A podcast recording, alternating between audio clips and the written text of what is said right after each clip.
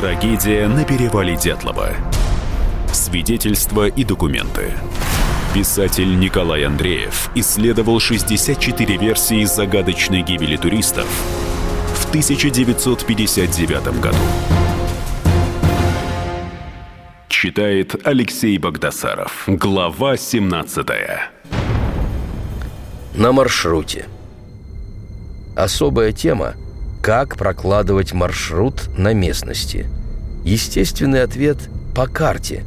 Но в те времена карты представляли страшный государственный секрет. Простой публике можно было пользоваться только картами-миллионками, то есть масштаб один к миллиону. Иными словами, один сантиметр на карте соответствовал десяти километрам на местности. По таким картам прокладывать маршрут, ориентироваться было почти бессмысленно. Подробные карты двести метров в одном сантиметре появились в начале пятидесятых, но они были только у военных. У геологов были так называемые «километровки». На них стоял гриф для служебного пользования. Доступ к таким картам был ограничен. Если потеряешь, тюремный срок до десяти лет. Понятно, что у туристов таких карт быть не могло. Потому добывали всеми правдами и неправдами более точные карты. Карту выпросил Колеватов у заместителя начальника треста Гипрометруда Игнатия Фокича Рягина, знакомого семьи. Кроме этого, группа располагала в походе такими картами: Республики Коми, Ханты-Мансийского автономного округа, пятикилометровки, годились для общего обзора местности. Карта Ивдельского лесничества, двухкилометровка. Вот по ней уже можно было более-менее сносно ориентироваться. Были у группы несколько фотографий с карт двухкилометровок. Это как раз те, что Колеватов взял в рудоуправлении. Были три карты с карт Ивдельского лесничества. Евгений Зиновьев так оценивает готовность руководителя группы. Игорь Дятлов к моменту выхода на маршрут находился на пике своей спортивной и физической формы. Сложился неписанный свод некоторых правил, как быть во всеоружии в походе. И Дятлов их прекрасно знал. Обозначу некоторые моменты. Место для установки палатки не разрывать от снега до земли. Достаточно утоптать на лыжах это место и настелить лапник или уложить лыжи креплениями вниз, оставив две-три пары лыж для дежурных. В мокрой или влажной одежде спать не укладываться. Либо переодеться в сухое, либо высушить на костре. Лучше ложиться босиком, чем в мокрых носках. Для надежности закутать ноги в сухую одежду или одеяло. Печка в палатке полезна в сильные морозы. Топить всю ночь не обязательно, лишь когда укладываешься спать. Ну и утром, если хочешь переодеться в тепле. В зимнем походе обязателен большой нож с длинным лезвием. На открытых местах, где плотный снег, можно строить из снега вполне сносное убежище. Ножом нарезать из снега кирпичи, из которых можно построить надежный дом. В центре развести костер или поставить печку. Каждому иметь при себе неприкосновенный запас – эн зэ, спички в непромокаемом пакете, куски сахара. Костер – это жизнь. Он восстанавливает энергию и физические силы. Лучший и удобный костер для группы – три сухары параллельно комлями на огонь и стволы по ветру, чтобы дым не мешал. Горит долго и за дровами бегать не надо. При себе каждому иметь кусок сухой бересты и смолистые щепки. Лучше не придумать для разжигания костра. Каменная грелка. Нагретый на костре камень величиной примерно в два кирпича закутать в одежду. И можно спать с ним в обнимку, как на печи. Эти правила во многом годятся и для сегодняшних походов. И в поход. двадцать седьмого января. В дневнике Колмогоровой запись. двадцать седьмого января тысяча девятьсот пятьдесят девятого года. Сегодня первый день пути. Рюкзак ничего, тяжеленький. Как распределялся груз между участниками похода? Вещи, продукты, снаряжение, печка, ледоруб, топоры. Каждый килограмм на учете. Очень тяжелая палатка. Из брезента, да по сути две палатки. Кто ее нес? Юдин дает пояснение. Палатку всегда тащил самый выносливый. В этом походе, возможно, ее нес Рустем Слободин. Он был самый спортивный из нас. Остальные тяжести распределялись среди других парней. Когда они начинали свой путь на лыжах из поселка Северный, у всех в рюкзаках груза было поровну. Но, как обычно бывает, на второй или третий день они должны были перераспределить его.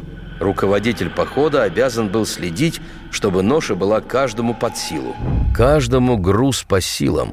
Но, тем не менее, существовала неписанная норма. Парни – тридцать килограммов, девушки – двадцать. Далее в общем дневнике дятловцев записан адрес: Тюменская область, Березовской район, поселок Няксимволь, Соболиная плеса, Огневу Николай Грик, Рудик Иван Иванович. Огнев – геолог, которого встретили в Вижае. Борода. Видимо, запал он в душу Зины. Кто знает. Вернись она из похода, завязалась бы между ними переписка. В скобках непонятная Соболиная плеса. Есть в Ханты-Мансийском округе деревня Долгая Плёса, но почему Соболиная? Найти бы Огнева Николая Григорьевича, хотя вряд ли он жив. Все же год рождения тысяча девятьсот тридцать первый. Жаль, что следствие не заинтересовалось этой фигурой. двадцать восьмое января. Утро выпало теплым, всего лишь минус восемь. Собирались к выходу долго. Подгоняли крепления, мазали лыжи. Отправились в путь только в одиннадцать сорок пять. Запись Зины в дневнике не очень веселая. Вчера вечером мальчишки глупо острили. По-моему, на них не надо обращать внимания. Может, они меньше хамить будут. А так пока ничего. Уже пора выходить, а все еще копаются и копаются. Не понимаю, как можно так долго собираться. Вот прошли первые тридцать минут. Конечно, рюкзак ничего, тяжеленький, но идти можно. Зина почему-то искажает дату записи. двадцать восьмое февраля пятьдесят восьмого. И месяц не январь, и год прошлый. Чем, интересно, была вызвана описка? Но главное, на что обращаешь внимание в записи – мальчишки глупо острили. И, скорее всего, не только острили, но и хамили. И вот они идут по маршруту. Первый день похода всегда дается тяжело. Да к тому же повалил снег, метель. Часто приходится останавливаться и соскабливать мокрый снег с лыж. Кривонищенко идет последним, делает кроки маршрута. После обеда сделали всего один переход и в семнадцать тридцать встали на привал. О привале попутное замечание. В феврале тысяча девятьсот пятьдесят седьмого года Дятлов водил группу в поход. В общем дневнике есть запись, как устраивается привал. Хорошо зимой в лесу. Можно устроить ночлег в любом месте. Не имеет значения крутизна склона. Из снега можно сделать площадку на любом скате. Лишь бы были дрова. И не просто деревья, а сухары. Такой группе, как наша, одиннадцать человек, надо завалить две-три сосенки или на худой конец елки, распилить их и расколоть. И все это до темноты. Ладно, в феврале день уже прирастает, но все равно в пять часов вечера надо вставать на ночлег. На устройство бивака ушло чуть больше времени. Снег на склоне очень глубокий, а яму для костра надо копать до земли.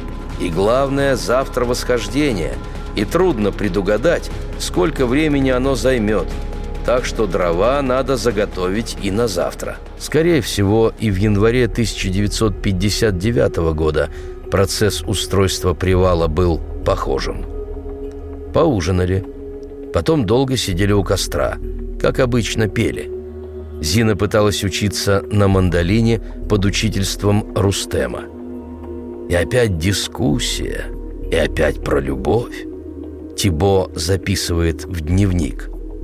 Кому-то приходит в голову стенографировать все наши высказывания или завести на этот счет особую тетрадь. Да, жаль, эта идея не реализована. Далее Николай пишет. Наговорившись, вдвоем вползаем в палатку. Подвешенная печка пышет жаром и разделяет палатку на два отсека. В дальнем отсеке располагаемся мы с Зиной. Никому не хочется спать у печки, и решили положить туда Юрку Кри. С другой стороны располагается дежурный Саша Колеватов. Юрка, полежав минуты две, не выдерживает и перебирается во второй отсек, при этом страшно проклиная и обвиняя нас в предательстве. После этого еще долго не могли заснуть. О чем-то спорили, но, наконец, все стихло. Продолжение через несколько минут. Трагедия на перевале Дятлова. Свидетельства и документы. Писатель Николай Андреев исследовал шестьдесят четыре версии загадочной гибели туристов в тысяча девятьсот пятьдесят девятом году.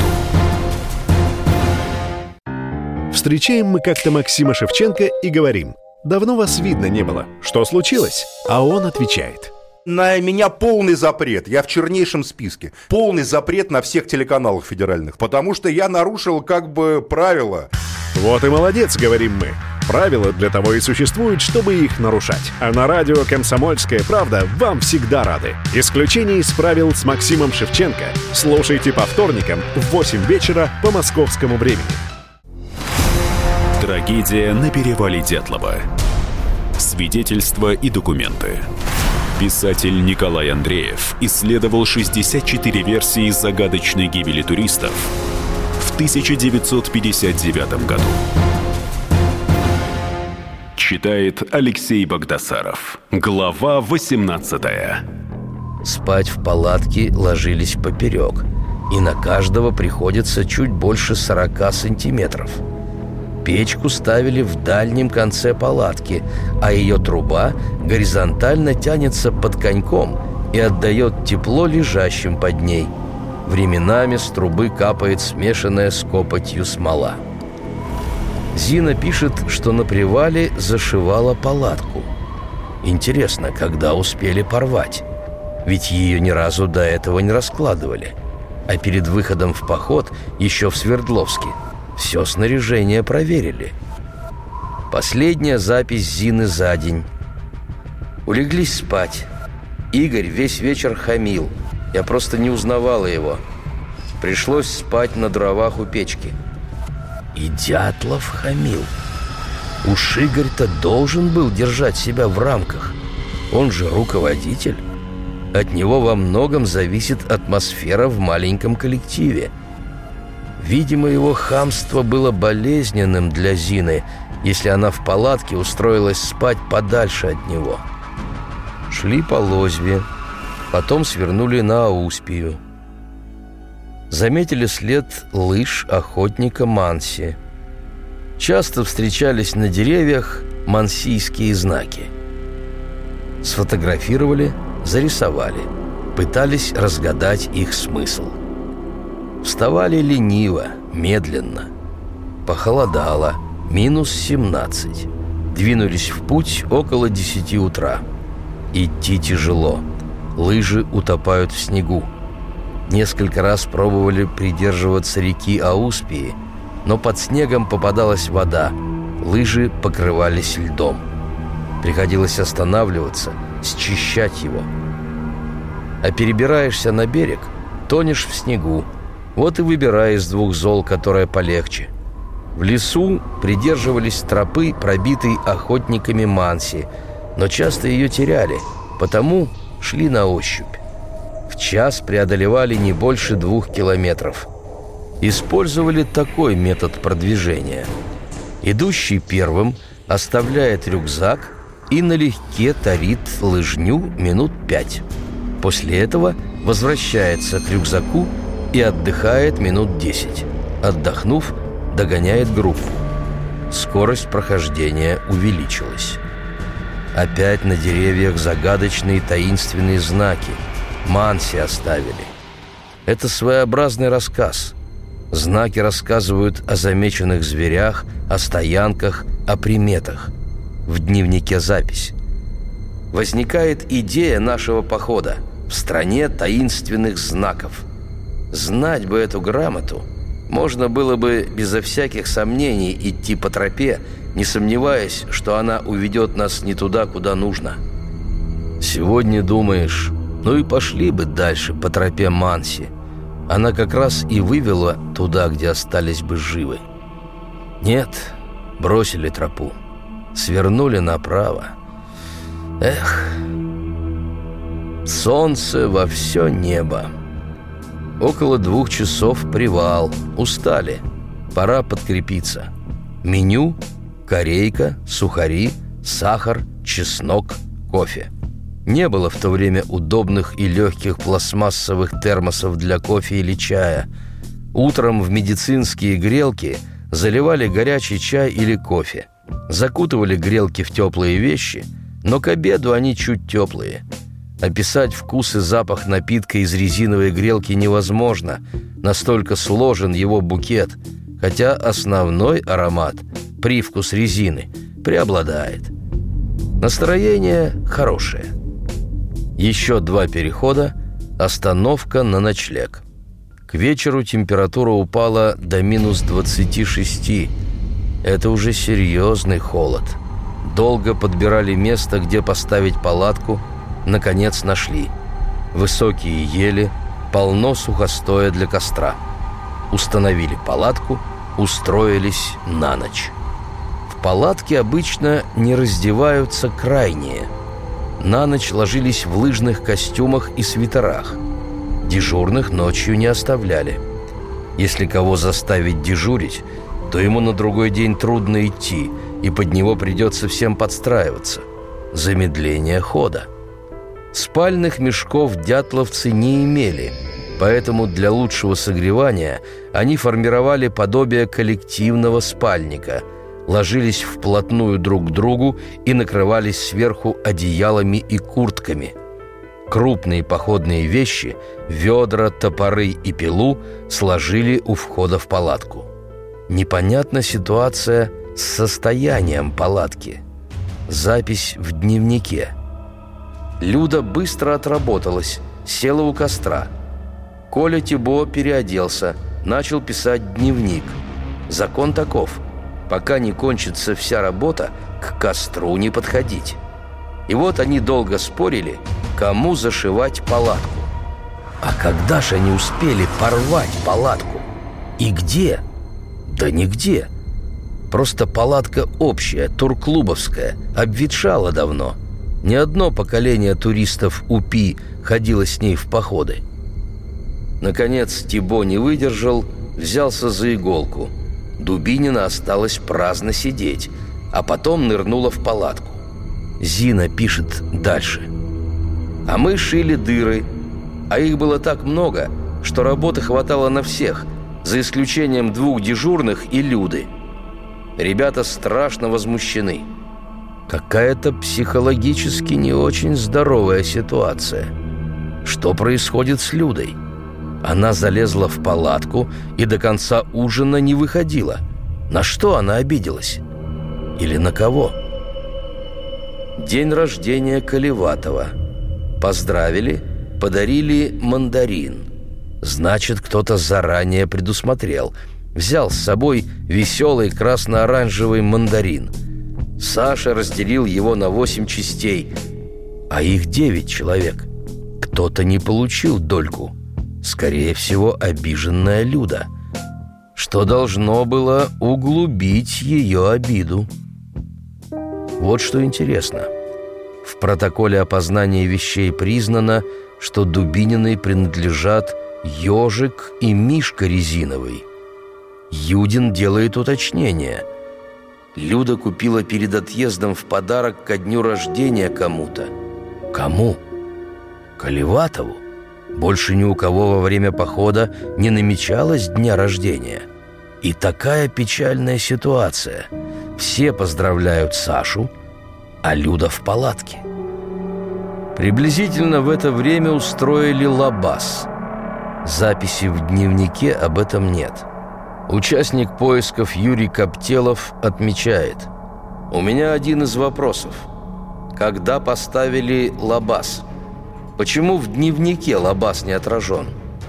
Поясню. Лабаз – это хранилище для продуктов. Группа намеревалась покорить гору Атартен, после чего вернуться на это же место.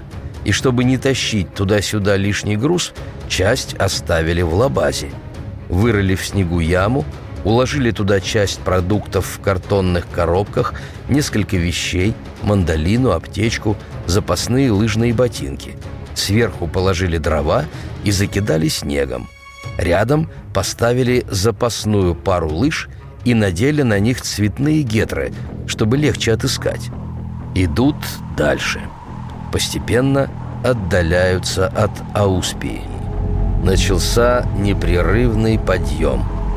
Кончились ели, остался редкий березняк.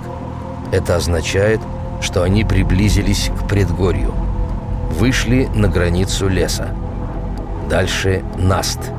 Голое пространство. Пронзительный ветер. Дятлов находит образное сравнение. Скорость ветра подобна скорости воздуха при подъеме самолета.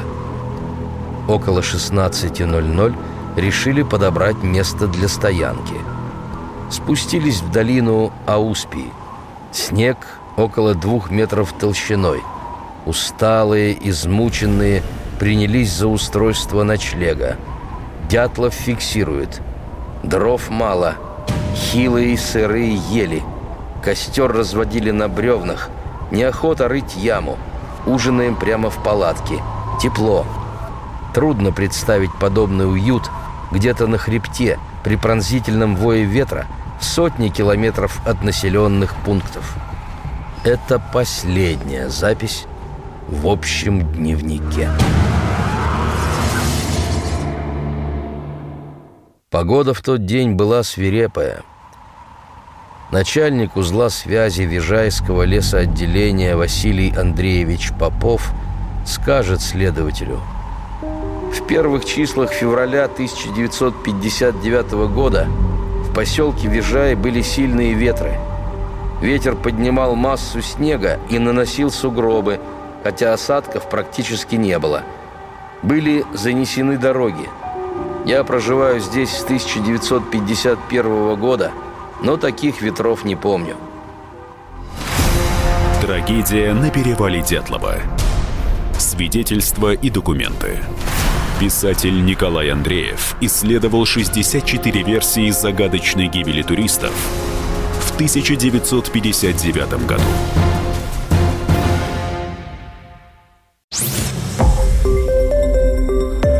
Радио «Комсомольская правда». Более сотни городов вещания и многомиллионная аудитория. Иркутск девяносто один и пять эф эм, Красноярск сто семь и один эф эм, Вологда девяносто девять и два эф эм, Москва девяносто семь и два эф эм. Слушаем всей страной.